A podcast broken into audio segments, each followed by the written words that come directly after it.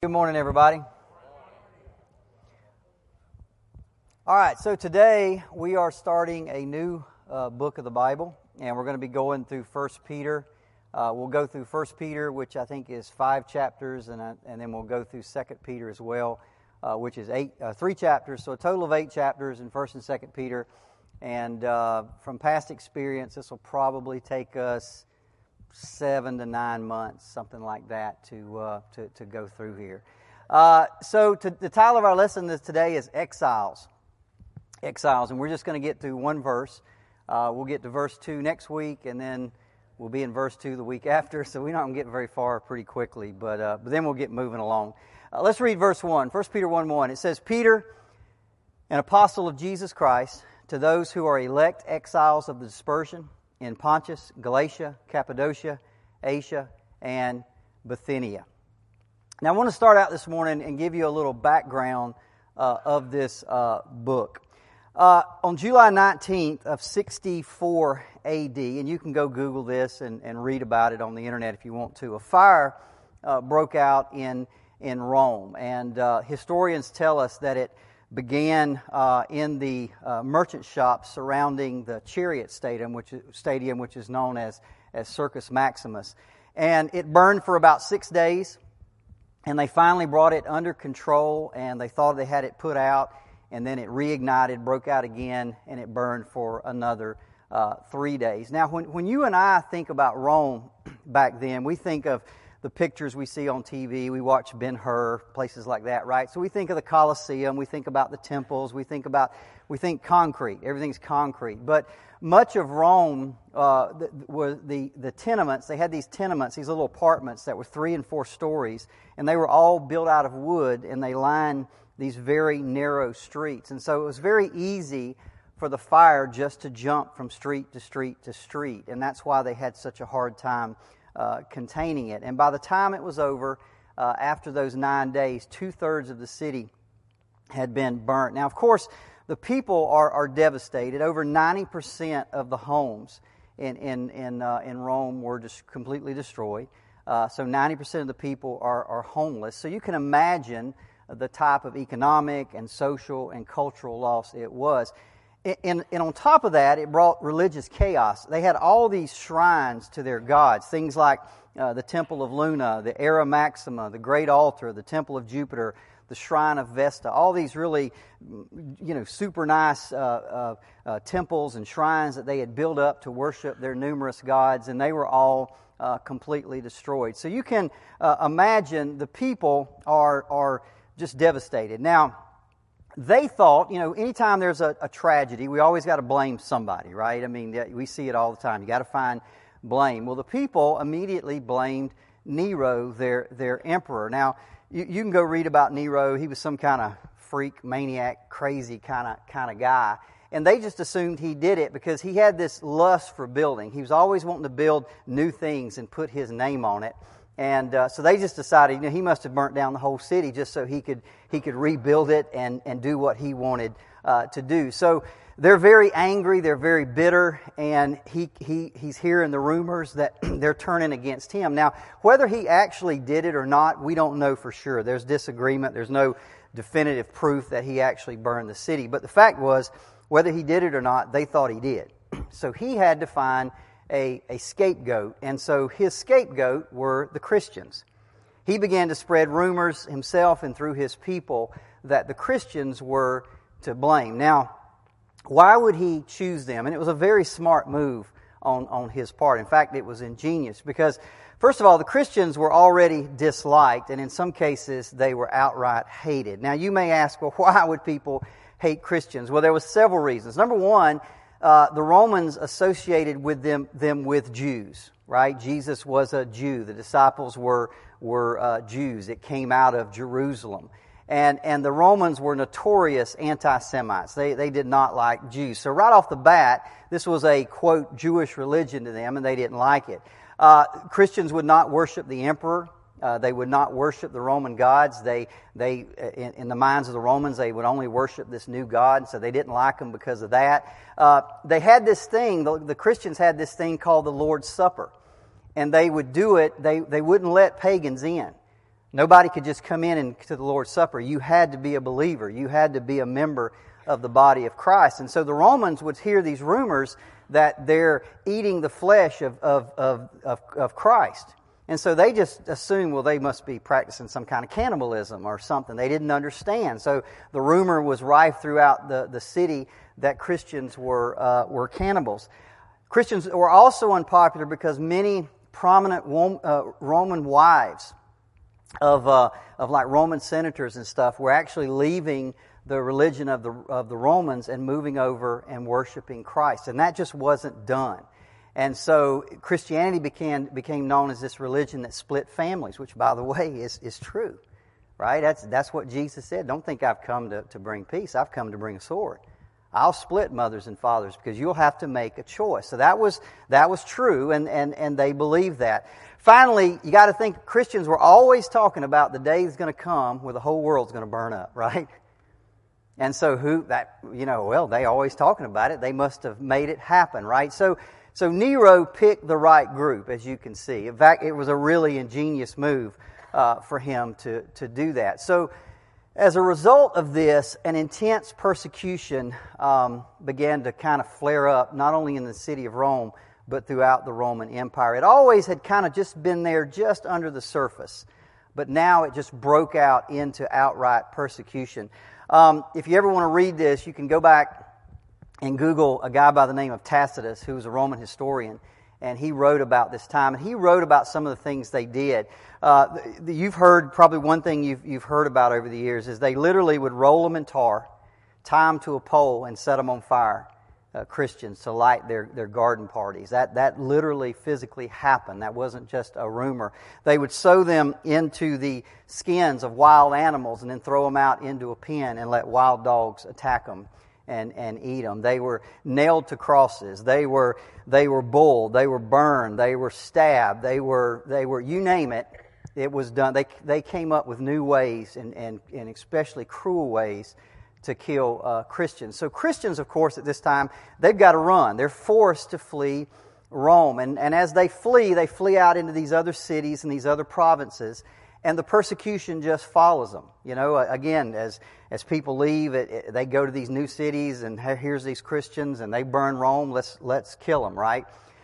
So, as it spread, it touched these provinces, and these are these are the provinces that Peter mentions in his letter: Pontus, Galatia, Cappadocia, which are all, by the way, in in modern day uh, Turkey. Now this persecution lasted about five years, from 64 to 68 AD. Sometime in that five years, the persecution caught up with Peter.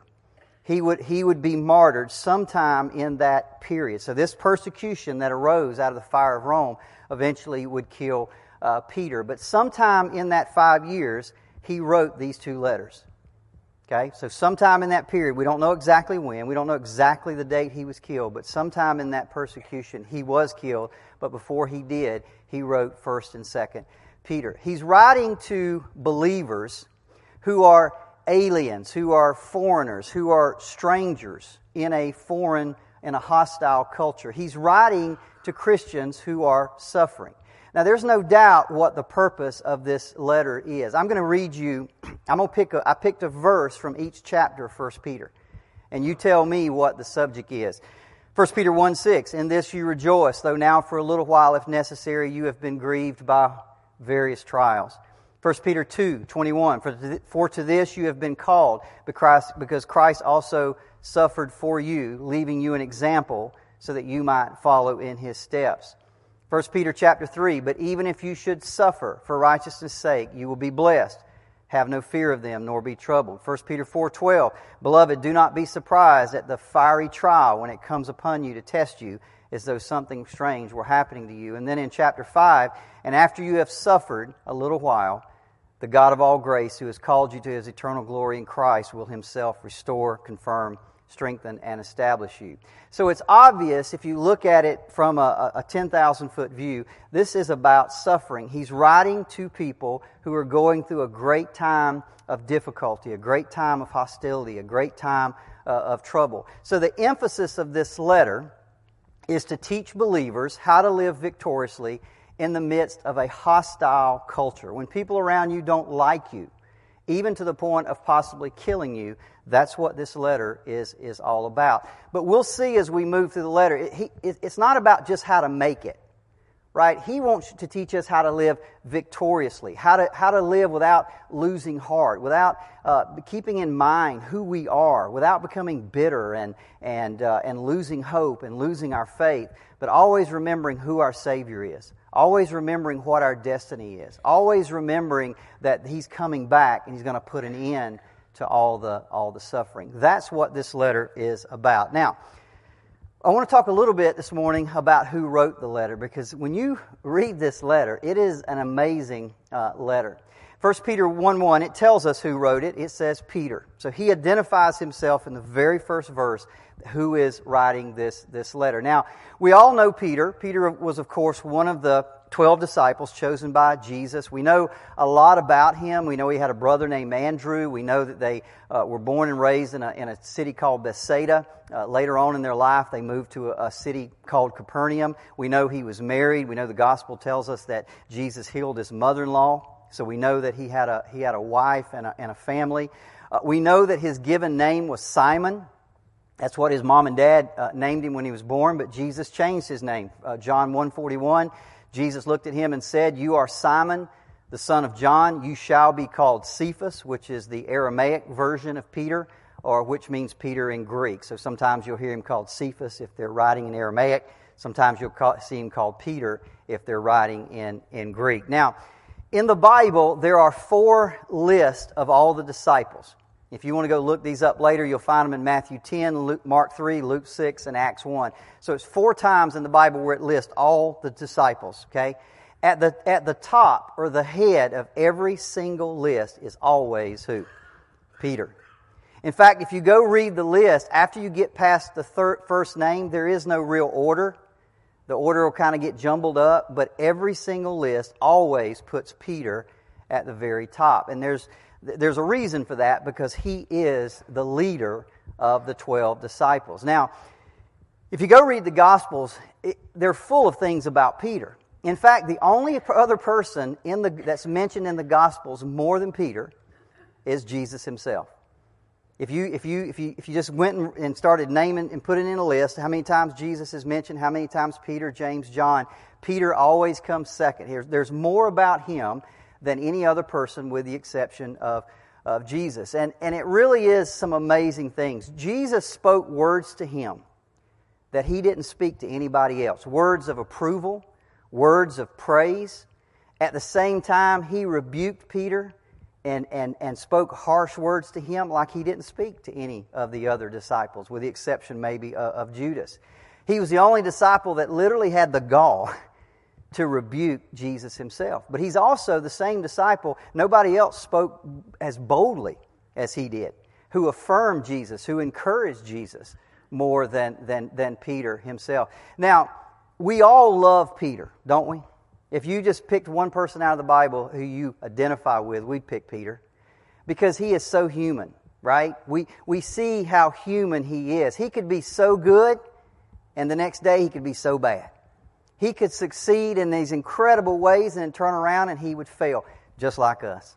He's exactly like us. That's why we love him, because he's, he's human. Now, now don't keep in mind, all the other disciples are exactly the same. They're all human too, but the Bible doesn't tell us as much about them as it does about Peter. That's why Peter, we know so much. When you just think about, what do you know about James?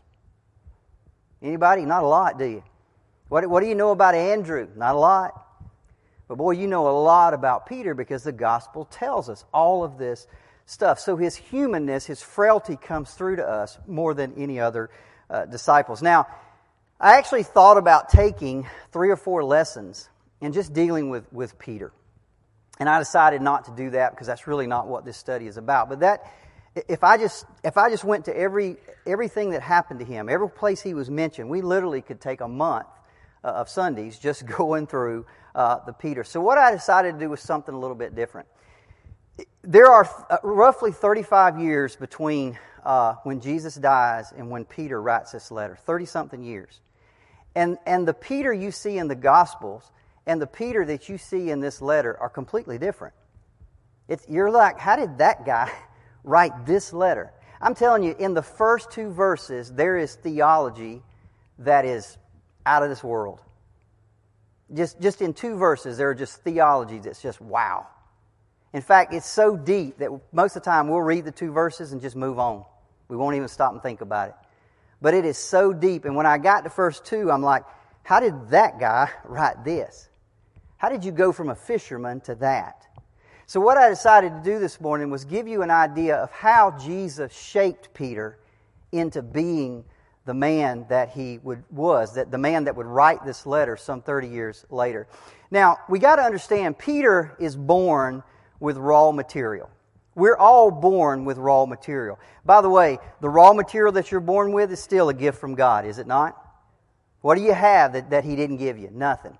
If you're born with the ability to sing, that's a gift from God. If you're born with the ability to speak, that's a gift from God. If you're born with, with no fear of crowds, that's a gift from God. If you're born with leadership, that's a gift from God. So He is born with these raw gifts. And you see it all through the Gospels. He's a verbalizer.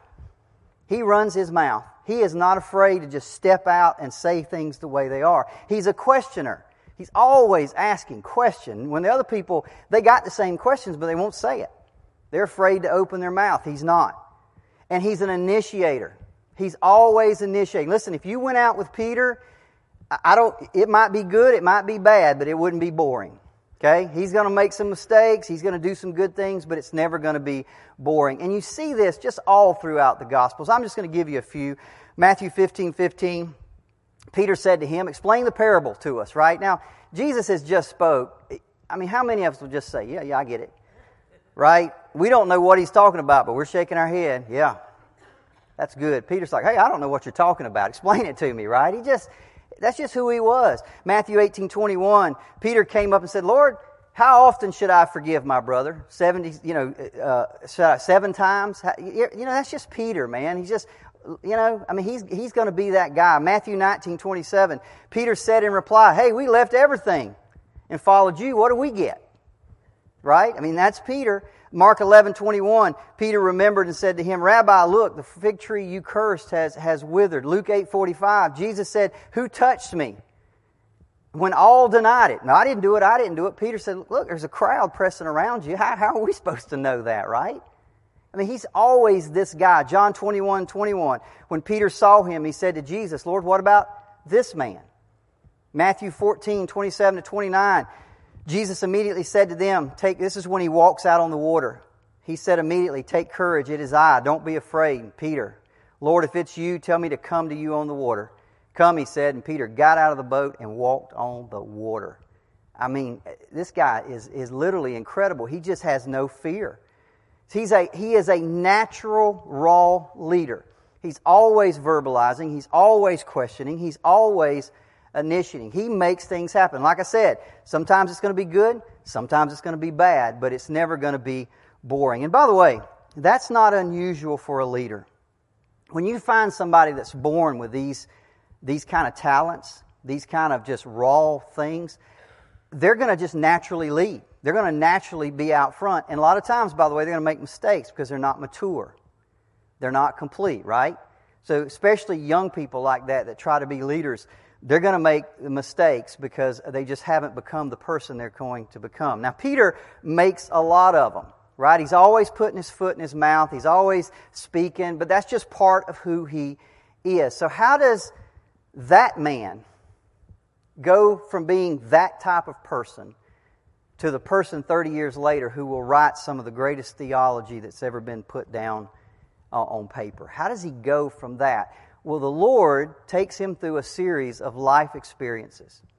He uses life to shape him into the man that he wants him to be. So I want to give you five things that the Lord did for him. Now remember, God's Jesus is only with him for 3 years. Basically 3 short years. And in those 3 years, he has to turn him in from this person with all this raw ability into a different type of, person. So he takes him through these experiences that are meant to conform him and shape him. And like I said, I'm just going to give you a short list. The first thing he does is he chooses him.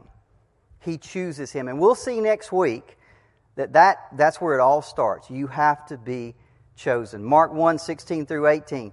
Passing alongside the Sea of Galilee, he saw Simon and Andrew, the brother of Simon, casting a net into the sea, for they were fishermen.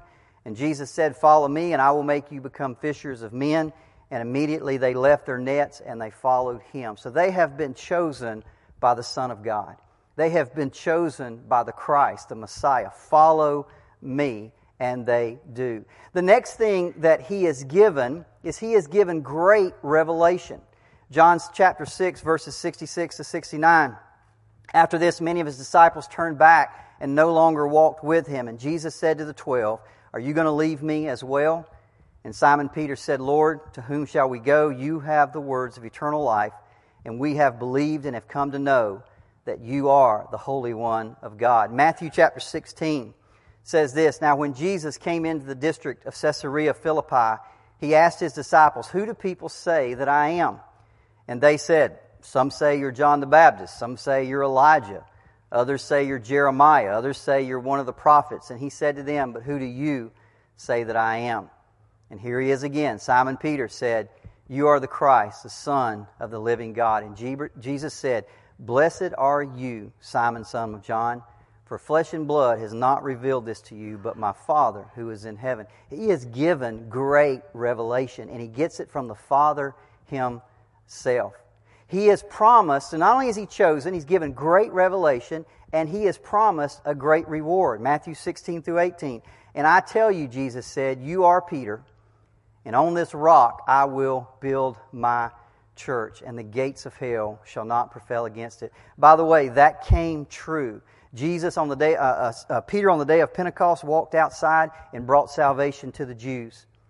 A few months later, he goes to Samaria, who are half breeds. They're half Jewish and half Gentiles, and he preaches in Samaria and he brings the gospel to them. And of course, Cornelius sends to his house in Acts chapter 10, and he comes and preaches, and the Gentiles are saved. So, who is the man that brings the gospel to the Jews, the, the Samaritans, and the Gentiles? It's Peter. He built his church on top of Peter. He did exactly what he said he would do. Now, at this point, he's got to have a big head, doesn't he? You've been called. You've been given revelation, right? You've been promised, I'm going to build my church on you, man. And all of a sudden, I mean, his head's got to be like, look at me.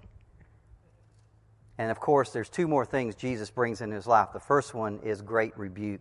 Matthew 16, 21 to 23. From that time, Jesus began to show his disciples that he must go to Jerusalem and suffer many things from the elders and chief priests and scribes and be killed, and on the third day be raised. And Peter took him aside and began to rebuke him, saying, Far be it from you, Lord, this shall never happen to you. And he turned and he said to Peter, Get behind me, Satan, for you are a hindrance to me. You are not setting your mind on the things of God, but on the things of a man. That is the strongest rebuke that Jesus ever gave to anyone that believed in him. Get behind me, Satan. Can you imagine? You, you got all this going on, and he said he calls you Satan. He says, You're a hindrance to me. You're not helping me. You're hurting me. I mean, that is the greatest rebuke he ever gave. That kind of probably brought him down four or five notches, don't you think? Um, so again, he humbles him. He's given great revelation. He's promised that he's going to be uh, used to build the church, and then Jesus just pulls the rug right out from, from under him. And of course, the other thing he had come into his life was great failure. Matthew 26, 33 to 35. Peter answered him, Though they all fall away because of you, I will never fall away. And Jesus said to him, Truly I tell you, Peter, this very night, before the rooster crows, you'll deny me three times. And Peter said, Even if I have to die, I will never do that. And all the disciples said the, the same. Later on in Matthew 26, Peter's sitting outside in the courtyard. This is after Jesus had been arrested, and a servant girl came up to him and said, You were with Jesus the Galilean, but he denied it and said, I don't know what you mean. He went to the entrance. Another girl saw him, and she said to the bystanders, This man was with Jesus of Nazareth. And again, he denied it with an oath I swear, I do not know the man. And after a little while, the bystanders came up and said to Peter, Certainly you are one of them, for your speech or your accent betrays you. Then he began to invoke a curse on himself and he's to swear, I do not know the man. And immediately the rooster crowed. And Peter remembered the saying of Jesus, Before the rooster crows, you'll deny me three times. And he went out and he wept bitterly. You know who the most disappointed person is at that point? It's not the bystanders. It's not even Jesus. Jesus already knew what he was going to do. It's him. Isn't that the worst when you fail like that and deep down inside? I, I, every time I wept bitterly, I know exactly how he felt. When you fail, when you swore you would never do that again, and then you do it. And then what's in, I mean, that just is a, you feel like nothing. And that's really, uh, he was, by the way, do you remember Jesus said, Peter, Satan has asked to what? Sift you like wheat. He's asked to sift you like wheat, and I gave him permission. God, that was, that was allowed. That was planned. That was ordained. Why? Because he was using it to shape him into the man that he would become some years later. Now, a calling, revelation, reward. Now he's, he's at the bottom, isn't he? I mean, all of this, now I'm down here. I, what am I? I'm nothing, right? And he gets the final thing, which is a calling. John 21, 15 to 17. This is after the resurrection. They're out fishing. They see Jesus. Uh, they up on the. He's cooking some breakfast, and he said this. When they had finished breakfast, Jesus said to Simon Peter, Simon, son of John, do you love me more than these? And he said to him, Yes, Lord, you know that I love you. He said, Feed my sheep. And he said to him a second time, Simon, son of John, do you love me? And he said, Lord, you know that I love you. And he said to him, Tend my sheep. And he said to him the third time, Simon, son of John, do you love me? And Peter was grieved because he said to him the third time, Do you love me? And he said, Lord, you know everything. You know that I love you.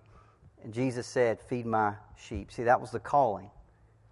He was, Jesus fixing to leave. He said, Feed my sheep. A couple of final thoughts on Peter. It's interesting that in the Gospels, when you read, sometimes he's called Simon, which was his old name. Sometimes he's called Simon Peter, which is a combo of the old and the new, and sometimes he's called Peter. By the way, I love that because that's exactly us, isn't we? Sometimes I'm the old Derek, sometimes I'm the new Derek, and most of the time I'm just a combination of the old and the new and struggle. Are you with me? See, that's kind of fit with his life and it fits with our life. But I'll tell you this 30 years later, he sits down to write this letter. He's not Simon anymore. He's not Simon. He's not Simon Peter. There is no doubt in his mind who he is Peter, an apostle of Jesus Christ. Now, that word apostle comes from the Greek word to be sent out. Okay? It is a, it's a messenger or a spokesman who is speaking with the authority of somebody else on behalf of another. He is, he's writing this letter as a messenger of Jesus Christ. He's speaking with the authority of Jesus Christ. That's what he's saying. I'm an apostle, I'm a messenger of Jesus Christ. He is saying to us in this letter exactly what Jesus would say if he was standing there. Now, let me tell you something. We're, we're, we're going through a series on visitations. And, and let me tell you, don't ever forget, please don't ever forget this. Every time you pick this up, he's visiting you. Every time you read this word, these are the words of Jesus himself speaking to you. When you recall scriptures in your mind, He's speaking to you. He should speak to you hundreds of times a day, if not thousands of times a day, through this Word. that's what Peter's saying. I'm just telling you what Jesus has given me the authority to, to say to you. Now, who is he writing to?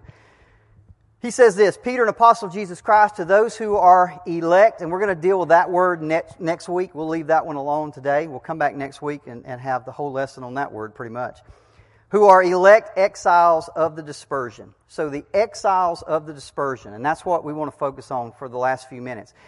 There tends to be a lot of disagreement about who he's writing to. Um, some say it applies only to Jews, that he's writing to Jewish Christians. Others say that he's writing to both Jew and Gentile Christians. And the, the, word for exiles, which is Greek parepidemos, it, it really has no association with a group. That word is just exactly what we think it means exiles, strangers, pilgrims, aliens, sojourners, foreigners. It's, it's someone who is a temporary resident. Okay? If you're a, temp- you're a temporary resident in a certain place, this is not your home, that you are an exile. That's what he's calling them. However, many believe, uh, many commentators believe that he's referring to Jewish exiles because he uses the word dispersion, which is the Greek diaspora. Now, that is a uniquely Jewish term. Um, in John chapter 7, the, it, this is used. For example, Jesus said, I'm going to be with you a little longer, and then I'm going to come, go into him who sent me. You will seek me, and you will not find me, and where I am, you cannot come. And the Jews said to one another, Where is he going to go that we can't find him? Does he intend to go to the dispersion? Well, what are they talking about? Dispersion refers to the dispersal of Jews outside the land of Israel. Okay? They're, they're considered to be exiles from their homeland. Now, this all started in 586 BC when uh, the Babylon came and overcame Judah, and they basically shipped all the people out back to Babylon as slaves. They, they uh, deported them. Okay? So they left very few Jews and so those, it was called the dispersion. They were dispersed out into the Babylonian kingdom. Now, some 70 years later, Cyrus the Great uh, conquers Babylon, and he, he gives um, Ezra and a couple others permission to go back and rebuild the wall, and, and the people could go back home if they wanted to. But a lot of the Jews had grown up in Babylon. They were born in Babylon, and they didn't know anything about Israel, and they didn't want to go back. So they just decided, we're going we're going to stay out here. For example, 500 years later, by the time you get to the first century BC, Alexandria, Egypt is 40% Jewish.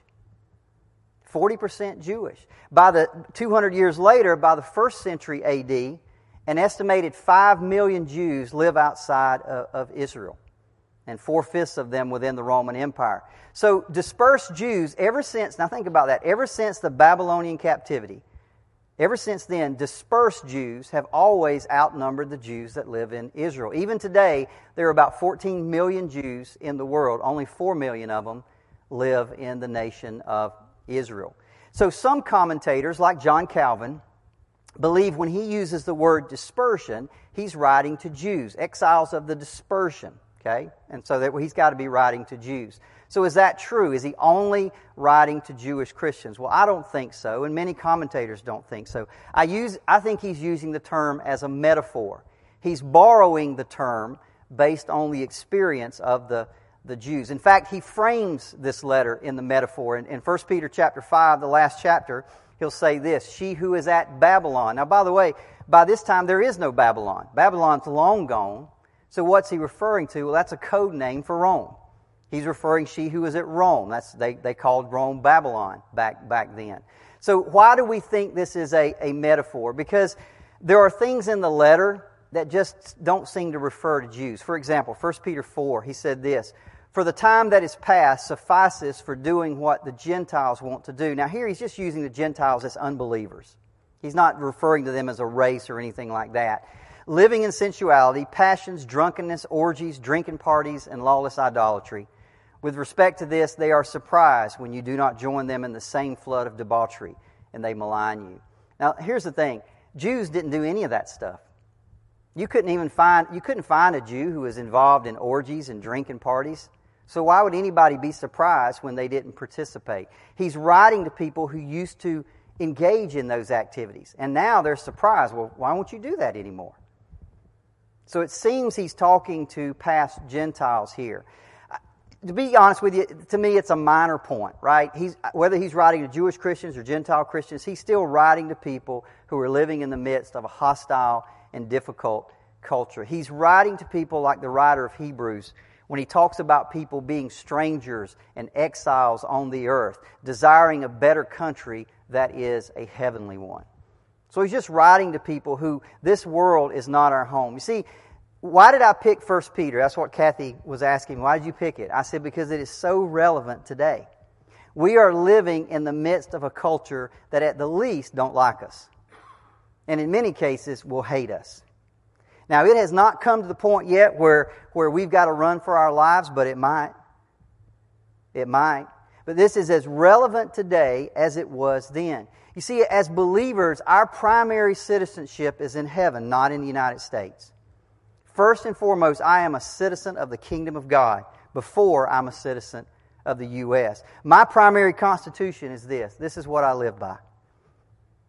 Now, I'm fine with the U.S. Constitution, but if those two have a problem with one another, I'm going to go by this, not the U.S. Constitution. Our first and primary king is Jesus Christ, not the, not the President of the United States. I obey him first and foremost. And the dominant craving of our heart should be for the treasures in heaven, not for treasures here on, on this earth.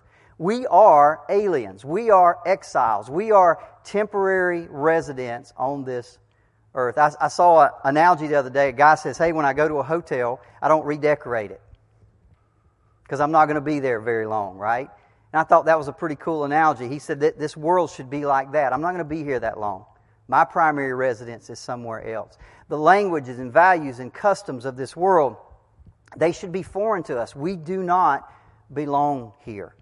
And again, that's why these letters of, of Peter today uh, that we're reading are as relevant today as they were back then. He is addressing Christians who struggle living as strangers in their uh, culture, which is exactly the type of circumstance that we face today. Now, next week, we're going to stay in verse 1. Actually, we'll be in verses 1 and 2. And you'll notice he says, Not only are you exiles, you are what? Elect exiles. The word elect in the Greek means, anybody? Chosen. You are chosen exiles. Chosen exiles. It is amazing to me that he's writing to people who are running for their lives. He, are, he is writing to people who literally could be caught and killed tomorrow, put up, uh, covered in tar and set, set, alive, uh, set uh, on fire while you're alive. You could be tied into uh, wild animal skins and fed to the dogs. You could be boiled, burned. I mean, they come up with a myriad of ways to kill you. That could all happen tomorrow. And the very first thing out of his mouth is he wants you to know your identity. That's the first thing in this letter. You are elect. You are chosen. That is who you are. That is amazing for me that he will frame the beginning of the letter um, in this way. And so next week we'll come back and we'll talk about uh, chosen by uh, God. Let's pray.